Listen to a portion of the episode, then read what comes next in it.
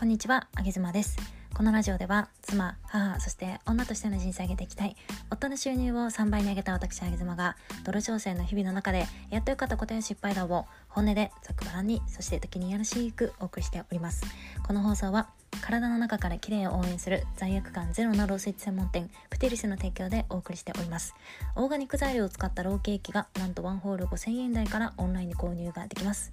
概要欄のリンクより美しいスイーツたちをご覧ください。今日はですね、えー、音声配信をしている方向けの配信になります。ズバリ音声配信で台本は作るべきでしょうかということについてお話をしていきたいと思います、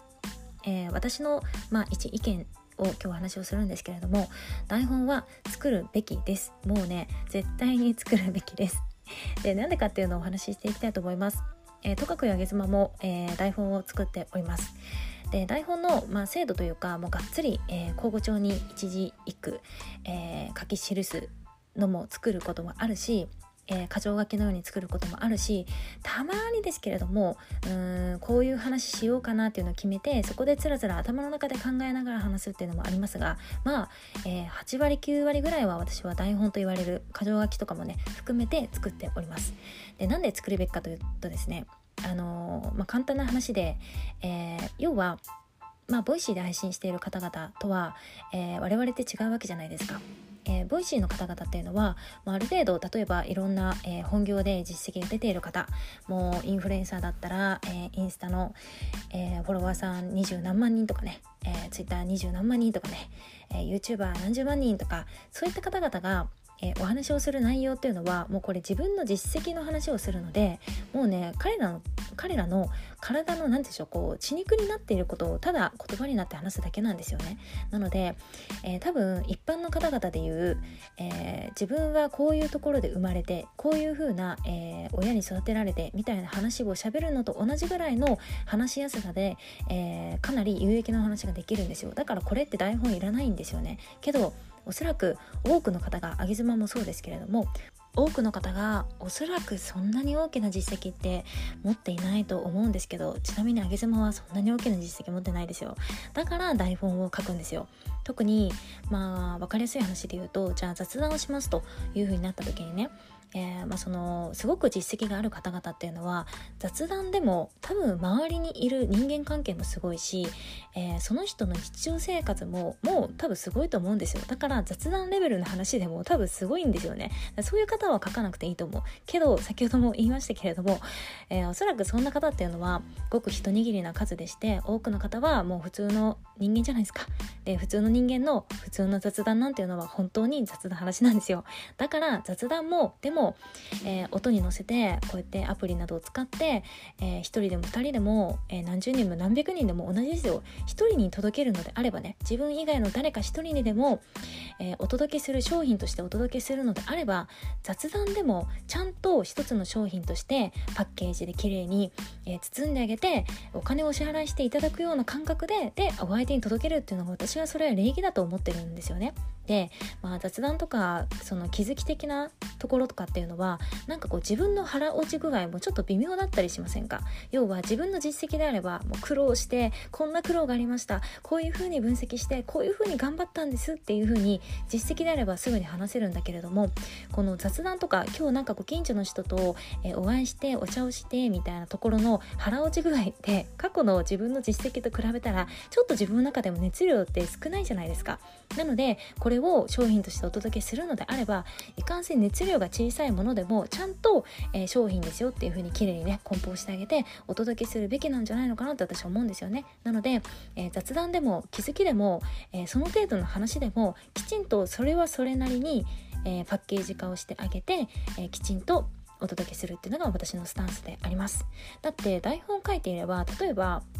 うんじゃあここでちょっと声のボリューム大きくしようとかもね書きながら考えられるしここで少し、えー、ゆっくりめに喋ろうとかも台本に書いておけばそれ読みながらゆっくり喋ることができるんですよ。それって自分は、えー、話私私なんか特にそうなんですけど話すことがまあ苦手なんですよね。今もまだ苦手で1年以上も配信してるんだけどまだ苦手でだから台本作るんですよ。台本を作っておけば自分とはなんか別の人間すごくおしゃべり上手な人間が一緒に話してくれているような感覚で自分が話し下手でもその人の力を借りてうまく話したりとかするんですよね。で私の場合は特に、えー、もう音声配信始めて半年間ぐらいは台本をもうびっちり一一字一句、えー、交互調にしかも書いて作り続けてそれを、えー、しかも、えー、一発撮りせずにね何回も何回も練習してこうじゃないああじゃないやってやっと自分に自信が持てたなっていう頃に撮ってああ失敗したってダメでっていうのをやれるんですよね。だから自分で台本書いて自分でブツブツ練習10回ぐらい練習して撮り直し10回ぐらいしてやっと世に出ますよ1本ですよ。でも別に何もお金にもならないし、え、多くの方が聞いてくれるわけでもないですけれども私はいかんせんあのやっぱり自分に自信がないような人間なのでもう気づき雑談レベルの配信を一発撮りで話すっていうそのね、うん、勇気がまずないですね。だから本当にねこれできる人自己肯定感高いと思うよ、うん、私は本当にそれは無理ですね。絶対に無理。だからまとめるとですねあの、まあ、ガッチガチのそういう台本とかっていうのが私的にはいいと思うんですけれどもまずはま大変なんで箇条書きとかから始めてみてもいいと思います。せめてその箇条書きとか、うん、タイトルとかそれぐらいは書いてあげた方がそれがなんかリスナーさんへの愛情じゃないのかなって思うんですよね。でねこういうお話をすると必ずこうやって思う方がいるんですよ。でも自分は台本を書くとそれを、えー、読みながら収録をしてしまうと棒読みになってしまうからとかって言い訳してそれを理由に書こうとしない人が必ずいるんだけれどもそういう人に言いたい。まず台本書いてみて。でその台本を読んだ配信をえとりあえず100本ぐらい上げてみて。で100本あげた後にそれでも棒読みになっちゃったって言うんだったらそれだったら言ってきてっていう感じです。もう100本も数こなしてたらねだいたい50本目ぐらいあたりからどんなに口下手でもちょっと感情入れられたりするようになるんですよ。これって別に、えっと、演技をするとかってそういう話じゃなくて。だって配信する内容って誰かに誰かに何かメッセージを届けたい内容でしょ？自分の中で起きた自分の周りで起きたことでそれをわざわざ音声にとってわざわざ、えー、聞いてくださるリスナーさんに届けたい内容でしょ？だったら感情入るよ自然と。なので台本をまず書きましょう。まずはやってみてくださいという話を今日したかった。あのもう言い訳とかせずにまず箇条書きしてみよう。タイトル箇条書きぐらいをせめて書いてできたら12回試し撮りしてみてもう12回試し撮りしたらちょっとは感情入ってくるんで自然に聞こえるんで、えそれで、えー、お届けしてあげるっていうのが私はそれが愛なんじゃないのかなというふうに思います。ちなみに私が1位リスナーとして聞いている配信者さんであこの人面白いなあこの人の話だんだん面白くなってくるなっていうかなんか聞いてるとフォロワーさん増えてるな再生回数回ってるなって思うのは全員漏れなく台本書いてます。あげずまでした。